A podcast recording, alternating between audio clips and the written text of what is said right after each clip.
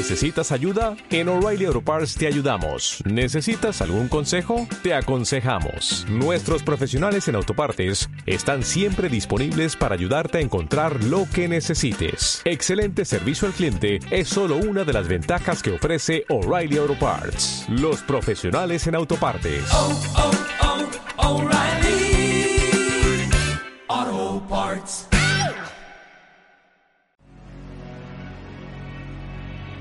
Ships in the making, bound for a distant shore, world for the taking, men gone forevermore,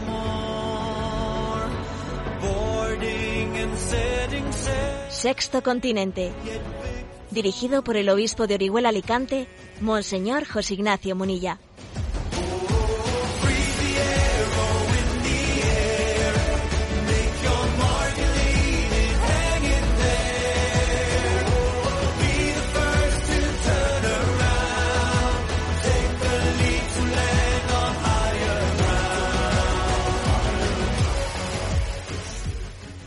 Cordial saludo a todos los oyentes de Radio María. Un día más, con la gracia del Señor, nos disponemos a hacer este programa radiofónico llamado Sexto Continente, que lunes y viernes de 8 a 9 de la mañana, una hora menos en las Islas Canarias, realizamos aquí en directo en Radio María España.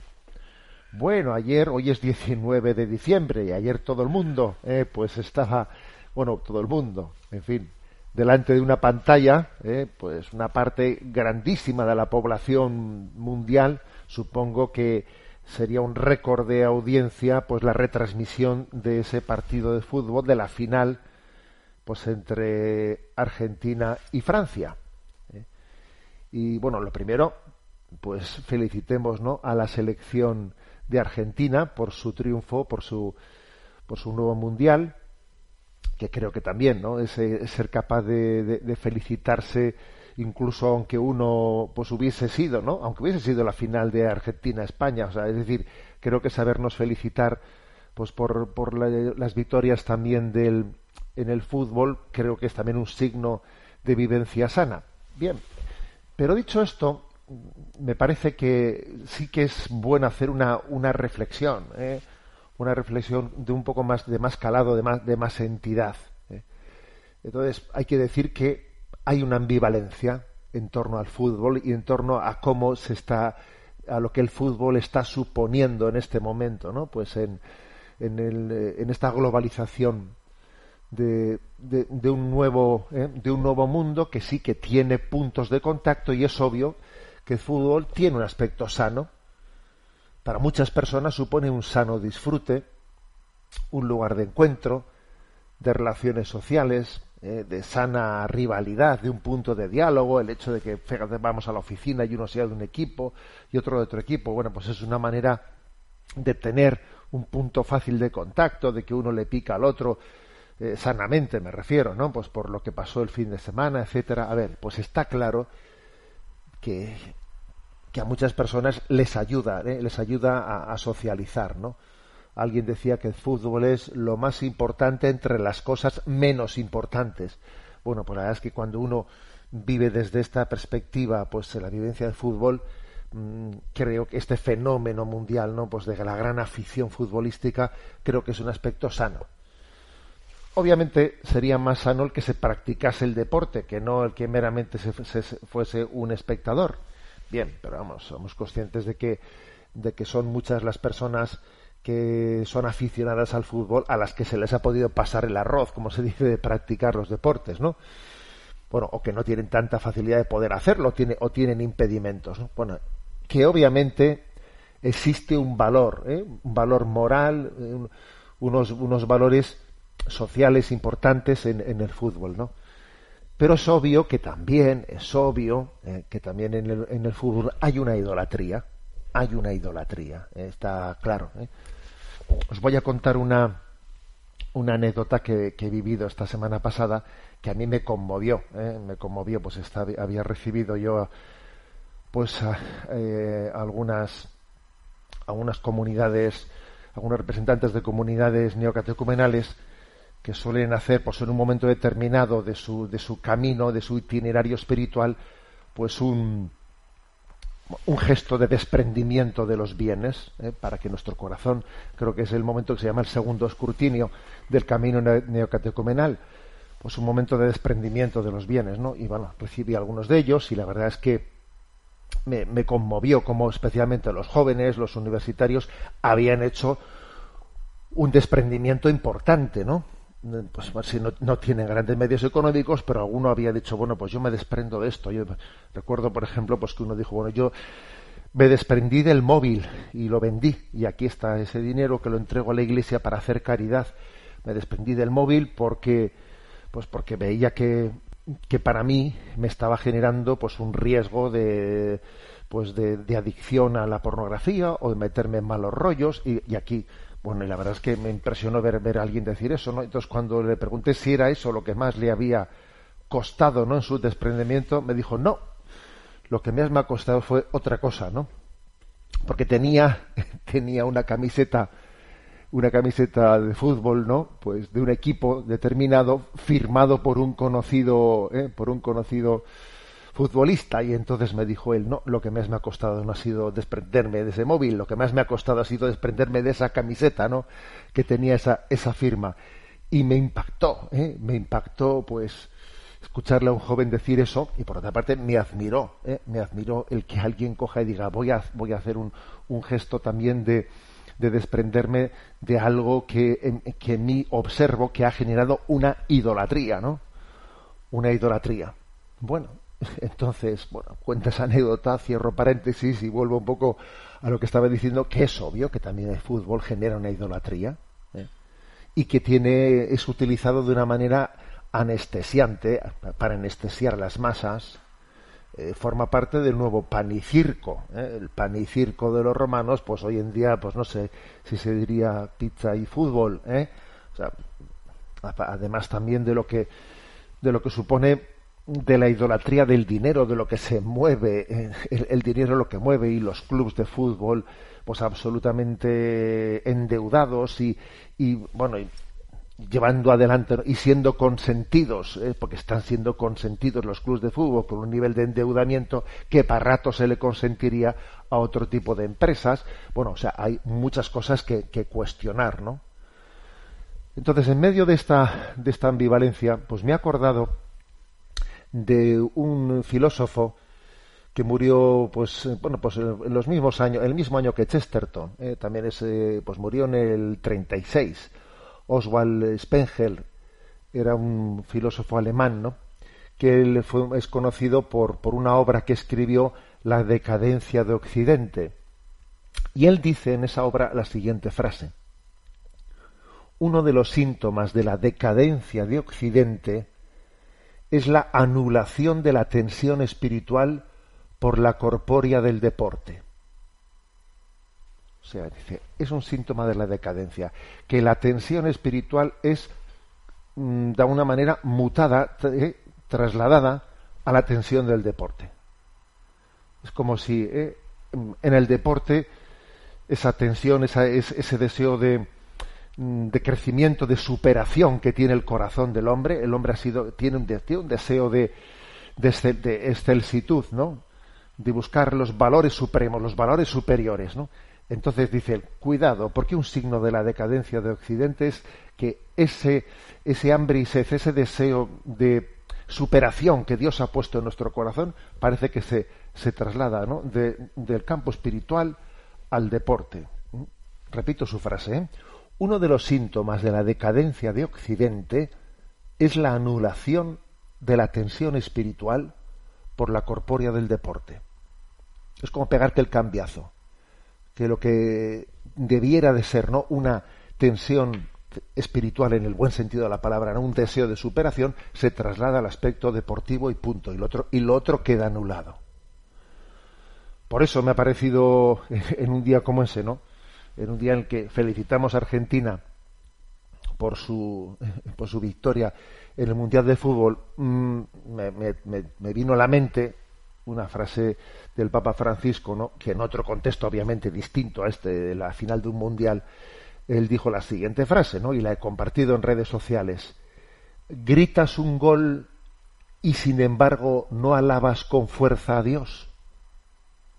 A ver, que tenemos que alabar a Dios con toda nuestra alma y con todas nuestras fuerzas, que, que ese entusiasmo, que ese enardecimiento del corazón eh, tiene que estar especialmente ¿no? en nuestra relación con el Señor espiritual, que lo que no puede ser es que peguemos botes, ¿no? botes del sillón, en el sillón, eh, pues por, por los goles de fútbol y luego por resulta que nos, eh, nos muramos de aburrimiento eh, la, pues en el reclinatorio delante del sagrario o en un banco delante del altar. No, no, no ¿eh? dice el Papa Francisco. Gritas un gol y sin embargo no alabas con fuerza a Dios.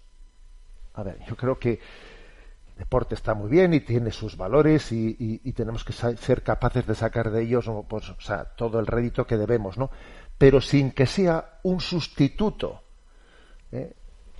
Sin que sea un, sucedáneo que nunca debe de serlo, ¿no? de nuestra atención espiritual, de ese hambre y sed de Dios eh, que el hombre tiene, tiene dentro de sí, ¿no? Gritas un gol y sin embargo no alabas con fuerza a Dios. El gloria a Dios, eh, el bendito sea Dios, debe de brotar de nuestro corazón con mucho más fuerza que el gol del fútbol, pero con mucha más fuerza, ¿no? Gloria a Dios, bendito sea su, bendito sea su santo nombre, ¿no? que eso sea lo que verdaderamente enardezca, eh, enardezca nuestro corazón. Sexto Continente es un programa que tiene interacción con los que sois usuarios de redes sociales en Instagram y en Twitter a través de la cuenta arroba obispo munilla y en Facebook a través del muro que lleva mi nombre personal de José Ignacio Munilla. Los programas anteriores están a vuestra disposición tanto en el podcast de Radio María, en el Spotify de, también de Radio María, en el Spotify que tiene el nombre, el nombre de Sexto Continente. También los programas anteriores están en el canal de iVox llamado Sexto Continente y también los podéis encontrar con facilidad en la página web de un servidor que os habla que tiene la dirección www.enticonfio.org. Bueno, vamos adelante en la andadura de nuestro programa y quiero comenzar eh, o quiero proseguir hablando de testimonios martiriales. ¿eh? Porque sí, de vez en cuando surgen, brotan algunos testimonios martiriales que conmueven. Entonces, el primero, decir que el Papa firmó el sábado, el sábado 17 de diciembre, el día que cumplía 86 años, si no me equivoco, firmó un decreto sobre el martirio de un matrimonio, un matrimonio polaco, que fueron fusilados eh, por los nazis junto con sus siete hijos. ¿eh? La verdad es que es un testimonio, es una historia que yo desconocía plenamente, pero me ha parecido conmovedora, ¿no? Bueno, ¿Qué, fue lo que aconteció en este hecho histórico? Pasó un 24 de marzo de 1944. Esta era, pues, esta es una familia, pues, un matrimonio católico polacos que en aquel momento de la invasión nazi, pues, habían refugiado en la granja, en su granja, pues a ocho judíos los habían metido escondidos a ocho judíos para que para que pudiesen escaparse ¿no? de, de los nazis entonces un 24 de marzo de, mil de 1944 pues una patrulla nazi rodeó la casa de este matrimonio de Joseph, Joseph y Victoria a las afueras del pueblo de Markowa en el sureste de, de Polonia encontraron a los ocho judíos que ellos habían allí refugiado, escondidos en el pajar, ejecutaron a los ocho judíos y a continuación eh, pues eh, mataron a Victoria, a la esposa, que estaba embarazada de siete meses, y mataron también a su marido, a, Joseph. y cuando los niños empezaron a gritar al ver a sus padres que, que estaban siendo asesinados, pues también los nazis los fusilaron.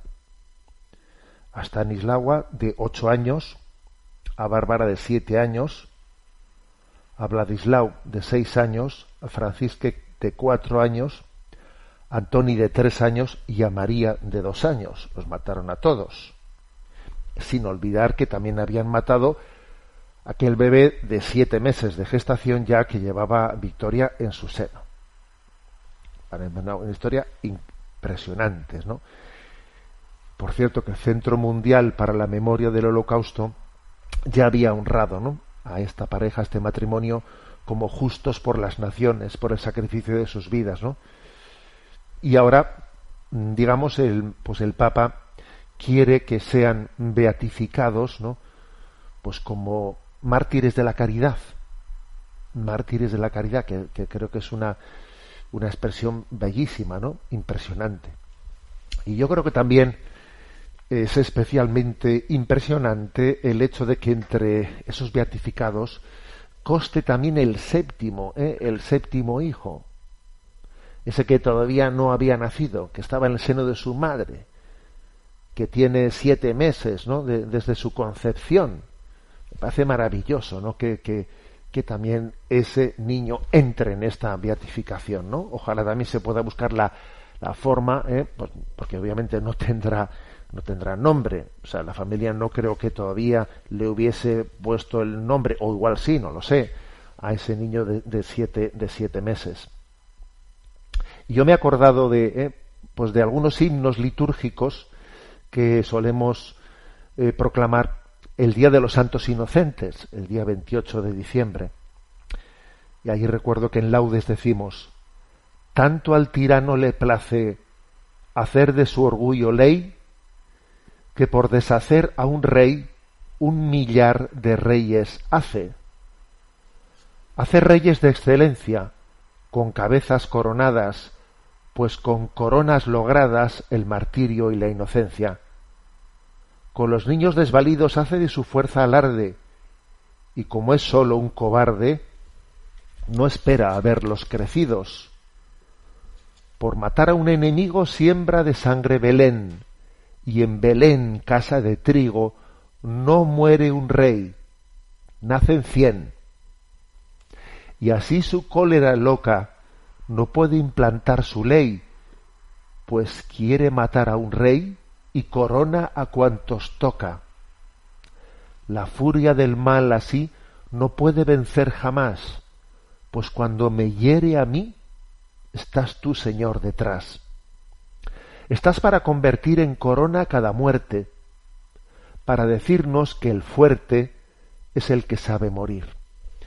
Verdad es que me he acordado de este himno eh, cuando escucha esta noticia, ¿no? Entonces, pues serán próximamente beatificados, eh, digamos el decreto de martirio ya ha sido firmado y entonces yo os, os los presento, ¿no? Para mí ha sido una sorpresa preciosa, yo desconocía esta historia y, os los presento para que, para que nos hagamos amigos de ellos, para que, especialmente a las familias que me estáis escuchando, ¿no?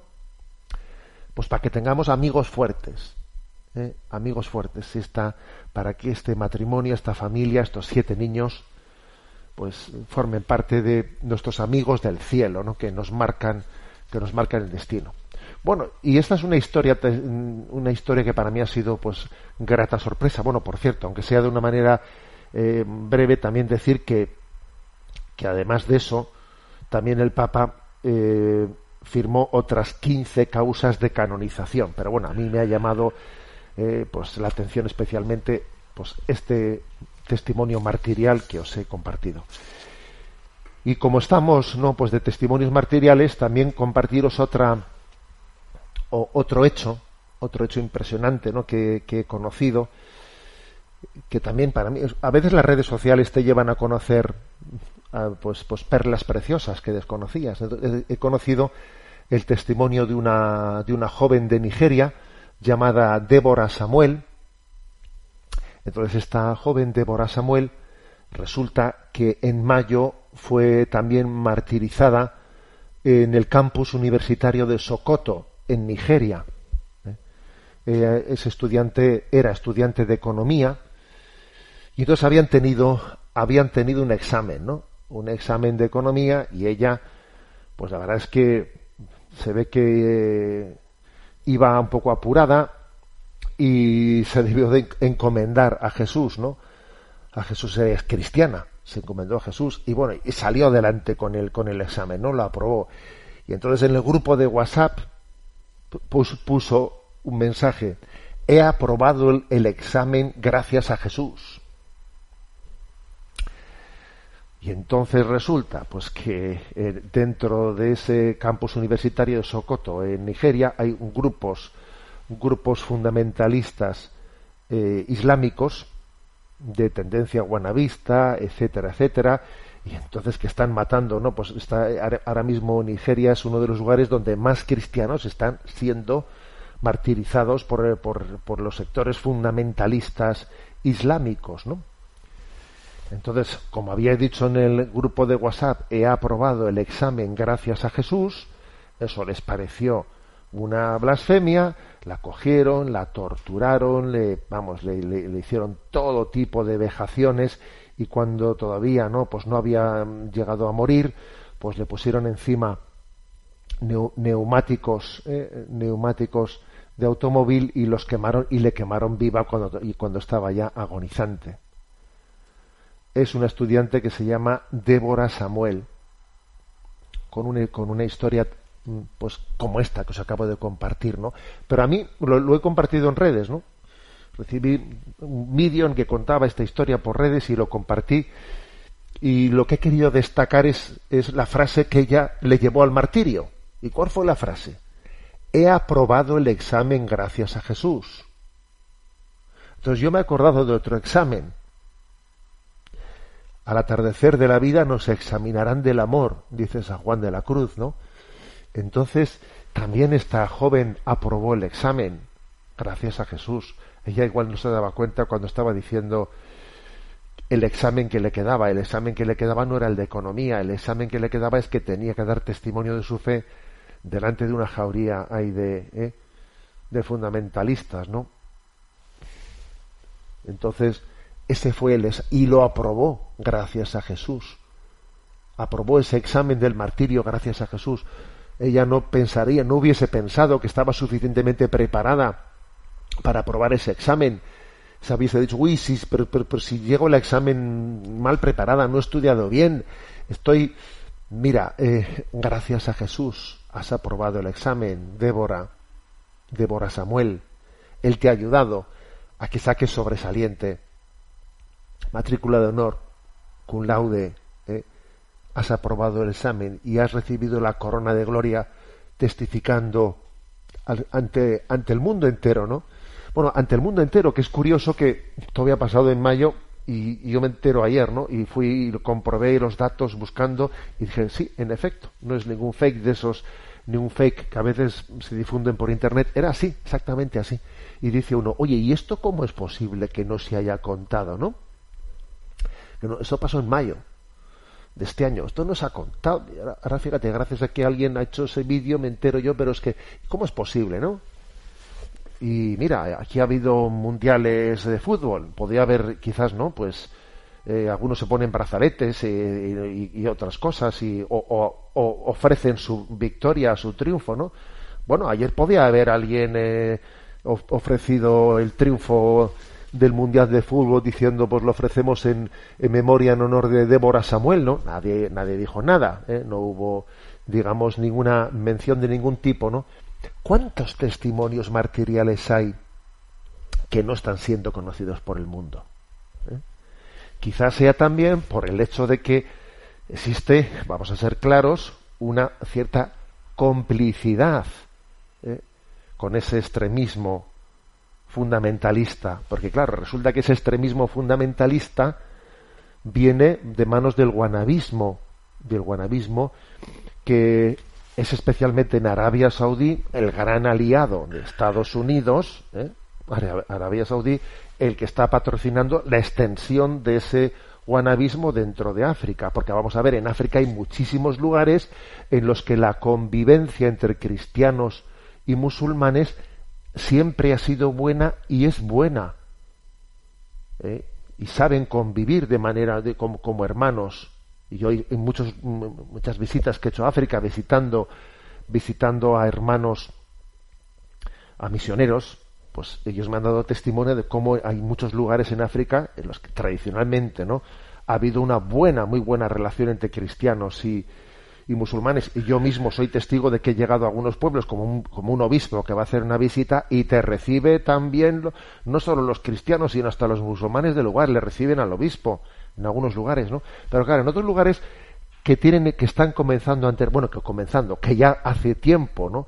Comenzaron con esa influencia guanabista en la que Arabia Saudí con todo el dineral, ¿no? Con todo el dinero que tiene lleva a, a imanes a formarse Arabia Saudí y los forma y los forma bajo ese fundamentalismo islámico y luego los traslada a África con una capacidad de, de pagarles sueldos, de, de, trasladarles años de formación a Arabia Saudí, ellos están extendiendo ese fundamentalismo, ¿no? que hace imposible la convivencia con el cristianismo, ¿no?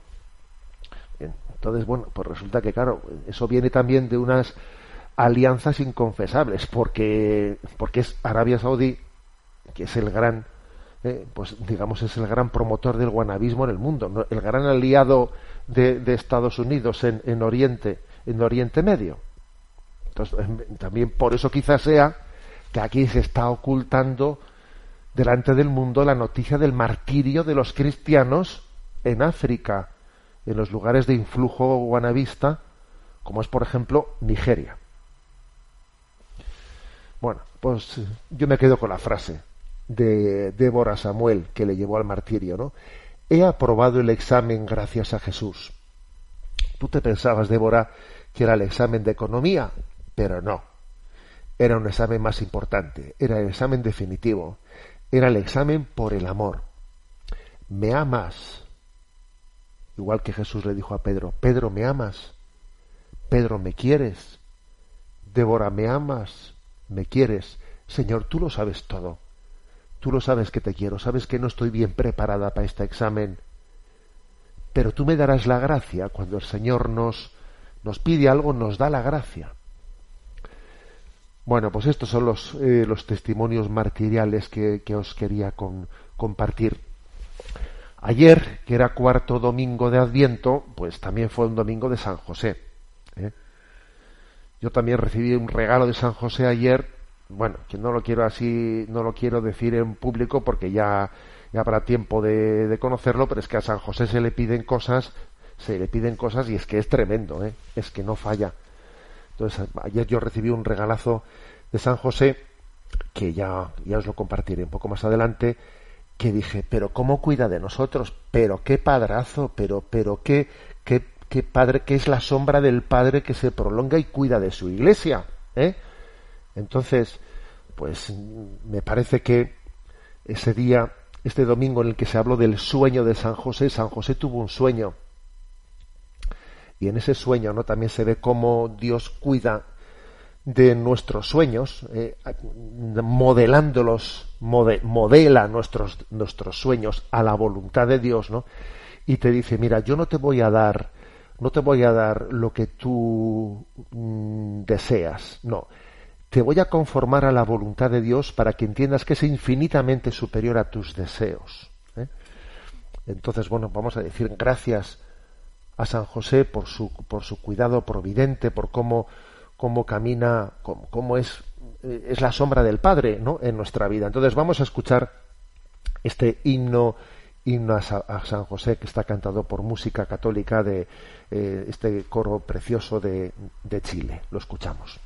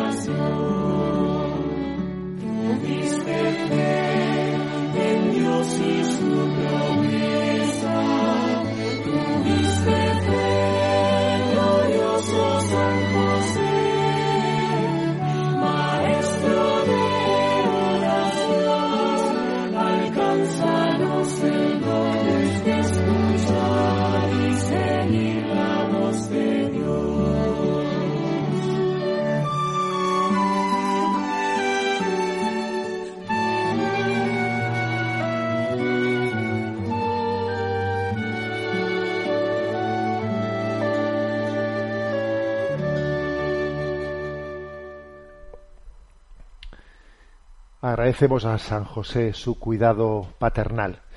Vamos adelante a tener nuestro momento Chesterton. Hoy con un término desde los que le va muchísimo, ¿eh? un aforismo que es el de tradición. El aforismo de tradición, obviamente, es uno de esos que brillan especialmente en el, pues en la pluma de Chesterton, por el hecho de que él eh, hubiese vivido ya en un momento en el que, digamos, el llamado modernismo pretendía eh, romper con la, eh, con la tradición, ¿no? con la tradición cristiana. Entonces, en ese contexto del desprecio contemporáneo por la, por la tradición, las obras de Chesterton encontramos frases como las siguientes. A la raza humana que siempre recordó a sus antecesores, se la invita ahora desde todas las instancias por, por primera vez a que los olvide. ¿Eh? Bueno, pues fíjate, eh, siempre la raza humana se nos había invitado ¿no? a recordar nuestros antecesores. En este momento estamos en una, ¿eh? dice, dice, desde todas las instancias, más bien se nos invita a lo contrario. Es curioso, porque estas cosas Chesterton es que era alguien, era alguien que era visionario, que veía las cosas, porque dice uno, si esto lo dijo Chesterton entonces, ya por el año 1930, imagínate 90 años después, ¿qué diría? ¿no? Cuando los planes de educación se, se, vamos, se arrincona la historia, cuando se vive la cultura de la cancelación, de, de, avergonzarnos de todas nuestras tradiciones, etcétera, etcétera, ¿no? Bueno, y en, en su polémica, ¿no? En su sana polémica frente a esta tendencia, dice, dice lo siguiente, ¿no? Eh, no entiendo cómo alguien que reconoce que ha olvidado de dónde vino pueda estar seguro de a dónde va. ¿Eh? Diciendo, a ver, si tú te olvidas de dónde has venido, ¿cómo vas a saber a dónde vas? Por lo tanto, ¿no? el conocimiento, el estar enraizado en la tradición es básico. ¿eh? Si no, caminamos como pollo sin cabeza. ¿eh? Otra expresión suya, eh, también potente, ¿no?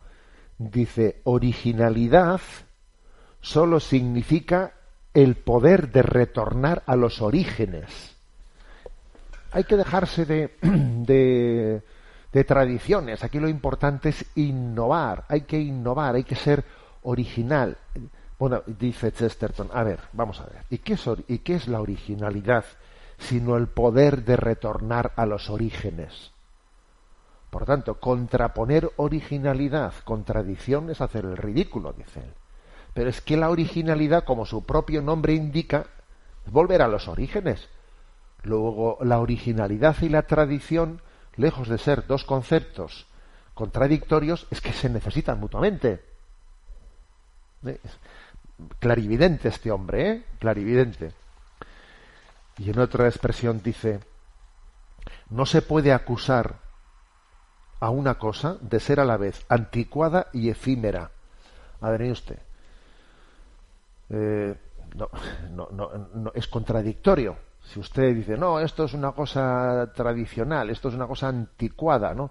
Es una antigua, si es, es una cosa anticuada, es algo efímero. Oiga, no, si ese, si efímero no es, la prueba es que ha durado tanto tiempo. Efímero no es. Luego no diga usted que algo es anticuado y que es efímero, que, que, ha pasado. No, ha durado tanto tiempo como para que llegue usted ahora a decir que es anticuado. Luego, ser anticuado y ser efímero no, no, se, no se conjugan ambas acusaciones al mismo tiempo. Porque la prueba que no es efímero, que, que ha tenido una, una, una, duración, que ha persistido tanto a los cambios de los tiempos, es que ha llegado hasta ahora y usted lo llama anticuado, ¿no? Entonces, ¿qué es la tradición, según Chesterton? ¿Qué es la tradición? Entonces, tiene el, este hombre tiene verdaderamente, eh, bueno, la, la, su afirmación, la que ha tenido, si queréis, más, más difusión, es la siguiente. La tradición significa permitir el voto a la clase más desconocida, a nuestros antepasados. Curiosa esta frase, ¿eh? Él dice, mira, la tradición es como que nuestros antepasados, los que vivieron, tengan derecho a voto. Es como si les permitiésemos votar en la urna a nuestros antepasados. Ese es el amor a la tradición. ¿eh? Y entonces dice él, es la democracia de los muertos, eh, la democracia de los difuntos, porque de alguna manera eh, a ellos les damos peso. Para nosotros sus valores son muy respetables, aunque ahora ya no puedan estar votando, pero para nosotros es la democracia de los antepasados, ¿no? La tradición se niega a someterse a la oligarquía pequeña y arrogante de los que simplemente están vivitos y coleando. No, mire usted, yo también quiero quiero cotejar mi manera de pensar no solo con los que están ahora vivitos y coleando, también quiero cotejar mi manera de pensar con, con, con la tradición, con la tradición. Para mí es muy importante lo que pensó la tradición. ¿eh? Entonces, la frase es muy buena, ¿eh? Dice, la, es la democracia de los difuntos. Permite el voto a, las, a, a nuestros antepasados. Quiero que lo, los antepasados influyan en el presente, en cómo vieron, en cómo valoraron la vida. Entonces dice, añade a esto, la tradición no significa que los vivos estén muertos, ¿no? Porque a veces se dice, va, es que esta es una persona muy, muy apegada a la tradición, este es que casi está muerto, ¿no? Está, vive en el pasado. No, no, dice, la tradición no significa que los vivos estén muertos, sino que los muertos están vivos. Que los muertos están vivos, es decir, que el pasado, que todas las raíces, eh, que todos los cimientos ¿no? No, no, nos hemos olvidado de ellos, sino que están presentes en, en el día de hoy, ¿no? Y remata Chesterton diciendo, las cosas antiguas existen para enseñarnos a ser jóvenes, a nacer de nuevo. ¿Para qué está la tradición? Para enseñarte a ser joven, para enseñarte a nacer de nuevo. Y por último también me ha, me ha llamado la atención una expresión en la que él dice, ¿eh? en la que dice, ojo, la tradición es bastante más amplia de lo que suponemos. ¿eh? La frase es esta. La tradición en realidad llega a través de muchas generaciones, pero cada persona la recuerda por la última persona que la tuvo. No piensa en algo conectado con sus lejanos antepasados, sino como en algo conectado con su padre. Claro, por ejemplo, pues un servidor, ¿no? Cuando yo pienso la tradición en la que el que os habla, ¿no? Pues José Ignacio, pues claro que pues mi, mi, forma de vivir, de pensar, está enraizada en una tradición, pero para mí inevitablemente a esa tradición tiene unos rostros, los rostros de Ignacia y Esteban, que son mis padres, ya, pero, pero dice Chesterton que en realidad son muchas más generaciones las que están atrás. Lo que pasa es que, para, que para ti lo que cuenta especialmente es el último, que, el que te entregó el testigo, pero detrás de él están los abuelos, están los bisabuelos, están los tatarabuelos, y esto viene bien considerarlo. O sea, la tradición es bastante más amplia ¿eh? de, de lo que uno supone. Eh, No puedes reducirla únicamente al último que te entregó el testigo, ¿no? Bueno, lo que es más clave y más, y más importante es eh, en Chesterton entender como que la tradición eh, es, eh, es, digamos, tan digna, tan loable, porque es verdadera. Dice, se necesita una verdad para crear una tradición. Si no hubiese habido una verdad que se estuviese custodiando, la tradición no, o sea, no hubiese existido, se hubiese perdido por el camino. Pero una prueba de que, de que está fundada en la verdad es precisamente su perdurabilidad. Dice, se necesita una verdad para crear una tradición. Luego, la tradición cristiana en la que hemos ido, ¿no? En la que nos hemos insertado, claro, es que, es que tiene una verdad fundante, ¿no? Y dice esta expresión, la ventaja de ir cumpliendo años está en descubrir que las tradiciones son verdad y que por eso están vivas.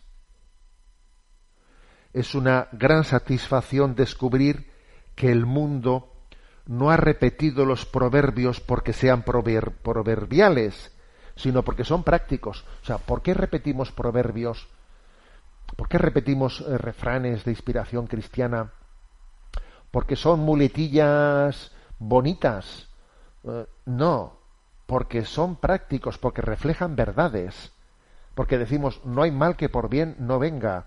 Entonces, a ver, porque, o sea, no repetimos esos proverbios no solo por proverbiales, sino por prácticos, por verdaderos. Porque hemos descubierto, eh, pongo el ejemplo aquí de los proverbios o de los refranes de inspiración cristiana, ¿no? Que en ellos que, que están custodiando una gran verdad. Si no, no existiría esa tradición, ¿no? Dice, repito esta frase, es una gran satisfacción descubrir que el mundo no ha repetido los, no ha repetido los proverbios solo porque sean proverbiales, no, no, sino porque son prácticos, porque son verdaderos, ¿no? Verdaderos. La, la tradición está custodiando una gran verdad transmitida. Bueno, esto con respecto al aforismo de tradición. Por cierto, eh, un anuncio, permitidme un anuncio que así en, eh, hemos comenzado entre todos los voluntarios en torno que, Dios me ha puesto en el camino de la vida, pues que hay tantas personas que están colaborando y a los cuales os agradezco a todos vuestra colaboración en la, en la comunicación. Hemos comenzado, eh, pues en la semana pasada, los que seguís en redes sociales la comunicación lo visteis, un, un, un grupo um, de en Spotify, ¿no? Se puede seguir en Spotify eh, tanto las homilías diarias, el que sea usuario de Spotify, pues verá si pone homilías obispo Munilla, le sale, puede recibir por ese medio la homilía diaria. Pues bien, también se pone en marcha, y lo digo hoy, un Spotify con el nombre Aforismos en Chesterton. ¿eh? Aforismos en Chesterton por José Ignacio Munilla. Bueno, también hay uno, un, quien diga, bueno, voy a recibir en Spotify el, el aforismo de Chesterton, por ahí lo puede recibir. Están también subidos todos los anteriores que hemos hecho hasta ahora, ¿eh? pero además de todos los anteriores, también se, semanalmente, bueno, o según vayamos haciendo el comentario, se irán añadiendo uno a uno. Aforismos en, Chesterton, ¿eh? Eh, Spotify. ¿eh? Bueno, pues, pues como vemos, seguimos, seguimos caminando en este, en esta. Mm, en este gran sexto continente que es, eh, que es muy amplio y vamos a tener nuestro, eh, nuestro rincón del DOCAT. El punto 287. ¿Qué sucede si los actores políticos no pueden lograr la paz eh, por sus propios medios? Estamos hablando dentro del capítulo de la doctrina social de la Iglesia referente a los conflictos bélicos, ¿no? Vivir en libertad y sin violencia. Y el punto 287 hace esta pregunta. ¿Qué sucede si los actores políticos no pueden lograr la paz por sus propios medios? Y responde, evidentemente, en la doctrina social católica se sabe que los estados a menudo no disponen de los instrumentos adecuados para defenderse eficazmente por sí mismos y para conservar la paz. Por ello, además de con la ayuda al desarrollo la Iglesia se compromete también con el trabajo de aquellas organizaciones locales e internacionales que fomentan la paz y el entendimiento entre los pueblos. Con frecuencia se ha comprobado la fortuna de contar con la presencia internacional de la Iglesia y de que no y de que pueda ser y de que no pueda ser acaparada por nadie, ya que así conserva su libertad de acometer juicios independientes y de apoyar a los cristianos en los regímenes regímenes injustos. Bueno, entonces es un es un punto este el 287 en el que recuerda que también la Iglesia ha tenido una tradición, una tradición de mediación, de llamada a ser instrumento para el encuentro entre los estados, ¿no? Pues cuando cuando ha habido un riesgo grande de bueno, pues de cronificar los conflictos, ¿eh? de cronificar los conflictos.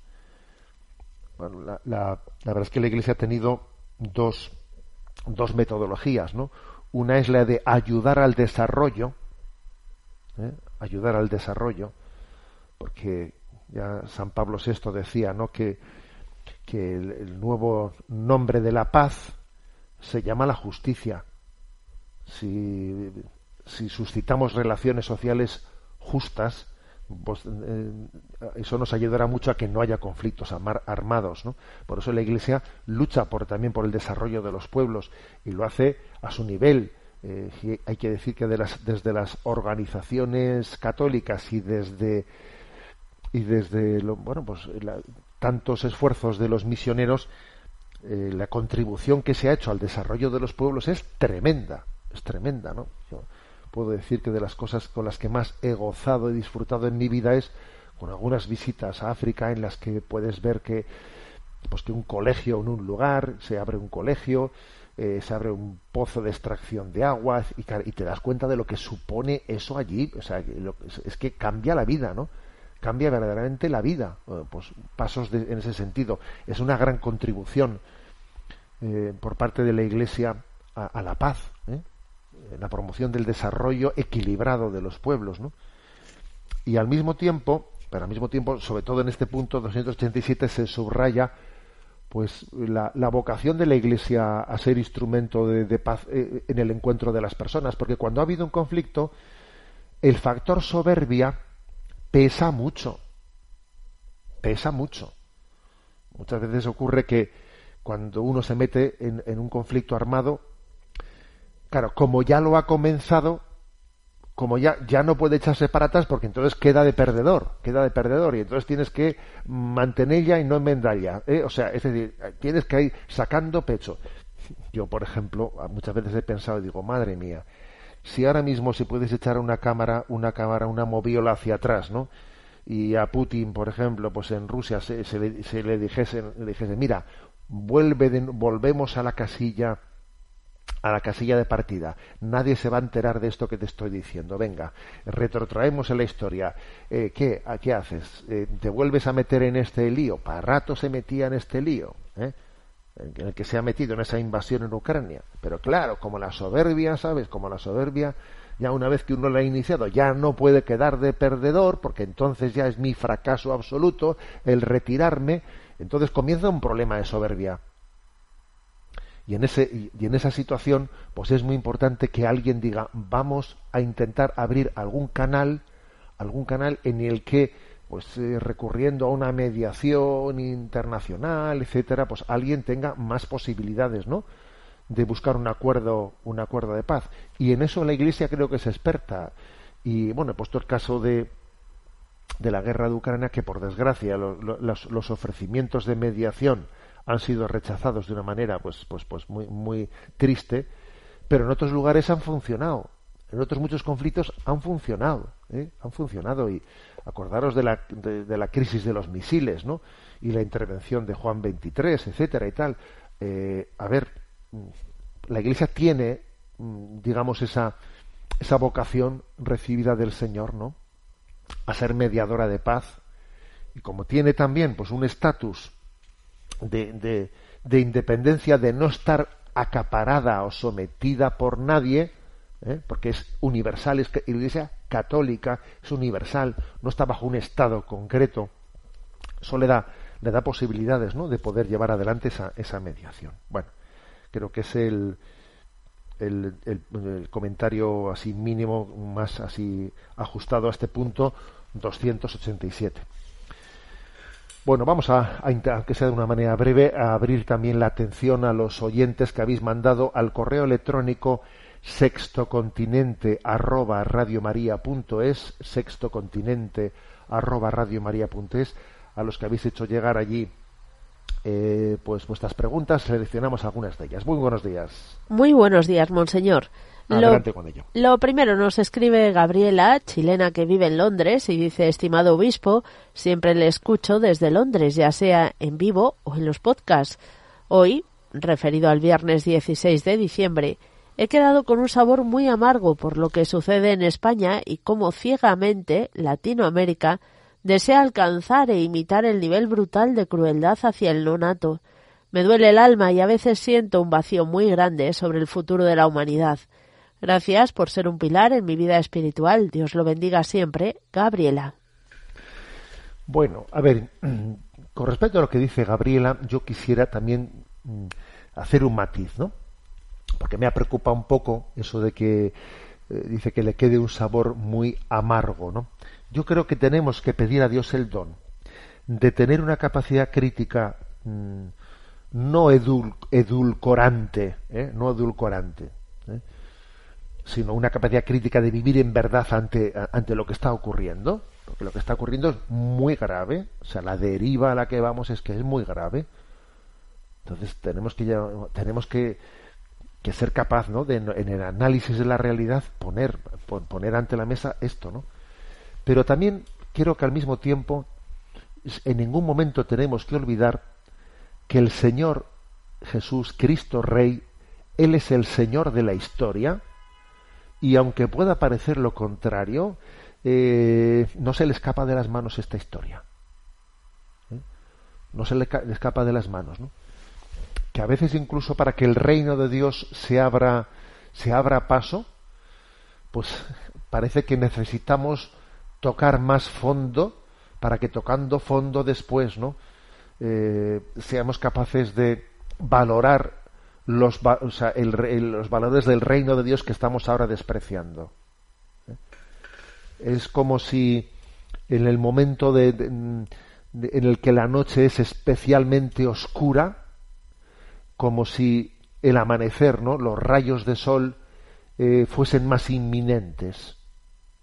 Eso se dice, ¿no? ¿Cuál es el momento en el que la noche, en que la noche es más oscura? Bueno, pues suelen decir la cuarta vela, el momento en el que eh, justo está más próximo el amanecer, entonces la noche es más oscura. También esta, esta lectura hay que hacerla, porque hay que decir que vamos eh, de derrota en derrota hacia la victoria plena. Sí. O sea que la llegada, la extensión del reino de Dios no es digamos, mm, rectilínea, no es un poco a poco, no, no, sino que es en medio de muchas contradicciones, en medio de, en medio de muchos fracasos, eh, pero que nos quede muy claro que al final el corazón inmaculado de, María va a triunfar. ¿eh? Por lo tanto, aunque tengamos un análisis claro y clarividente ¿no? de, de, de esta crisis, vamos, yo creo que sin precedentes ¿no? que estamos viviendo en este momento, eh, bueno, pues que, nuestro sabor no tiene que ser amargo, que tenemos que tener siempre la esperanza de que esto va, de que esto va a vencer. Yo por eso me he atrevido a decir palabras como, como decir, a ver, vamos a ver caer eh, este, por ejemplo, este muro, este gigante de la ideología de género, como vimos caerse el muro de Berlín que nos quedamos todos estupefactos, diciendo, ay, Palamar, pero ¿cómo ha caído esto? Si parecía que el comunismo iba a ser algo, iba a ser el futuro de... Bueno, pues cayó, cayó de repente, ¿no? Porque tenía pies de barro. Entonces hay gigantes que tienen pies de barro que, que cayeron y caerán. Entonces, ahora, eh, pues cosas que nos parecen que son inexpugnables, que todo va por ahí, que en este momento la ideología de género del nuevo orden mundial lo asfixia, todo lo impone, todo. Bueno, pues es que como tiene pies de barro, es que también pasa una cosa, que el mal se destruye a sí mismo.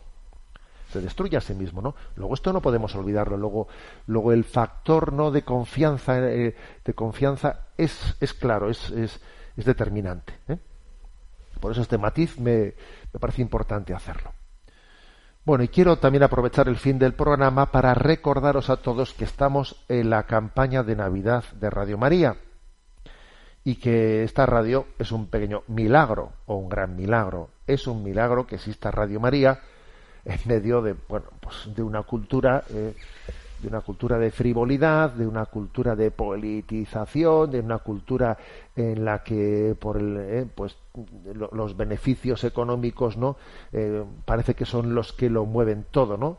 En una cultura en la que parece que el dinero es el motor del mundo o el poder o, la, o el prestigio, etcétera, pues que exista una especie de enmienda a la totalidad llamada Radio María y que lo haga así de esta manera y con este estilo y con esta libertad, ¿no? Que, que no eh, que a mí, por ejemplo, hablándolos hoy, pues nadie me ha venido a decir eh, lo que se debe de decir y no decir y mire usted es que en el en el EGM anterior pues es que resulta que la audiencia bajó cuando hablamos de manzanas o cuando hablamos de peras o cuando hablamos de naranjas luego usted tiene que cambiar el discurso para que el discurso pues atraiga a más no mire usted nosotros vamos a predicar el evangelio de Cristo y hay, hay de nosotros si pretendiésemos mm, re eh, reformularlo para adaptarlo a este mundo. Pues no, vamos a ser fieles a Jesucristo, ¿no? Entonces, para que una radio así se mantenga, pues es clave vuestra vuestra participación en la campaña de Navidad. ¿eh? Eh, en la página web de Radio María allí está explicado pues, pues distintas formas, ¿no? que si el Vicium, que si la cuenta corriente esta, que si la otra, que si tal, bueno, pues existen distintas formas de colaboración que yo os animo a que os introduzcáis en ella y a deciros que hay un teléfono, un teléfono habilitado que también facilita, ¿eh? facilita cualquier forma de hacerlo, al cual podéis llamar ya, que es 91 8 22 80 10. 91 8 22 80 10, ¿no? será también nuestro gran regalo al niño Dios en estas Navidades. Me despido con la bendición de Dios Todopoderoso, Padre, Hijo y Espíritu Santo. Alabado sea Jesucristo.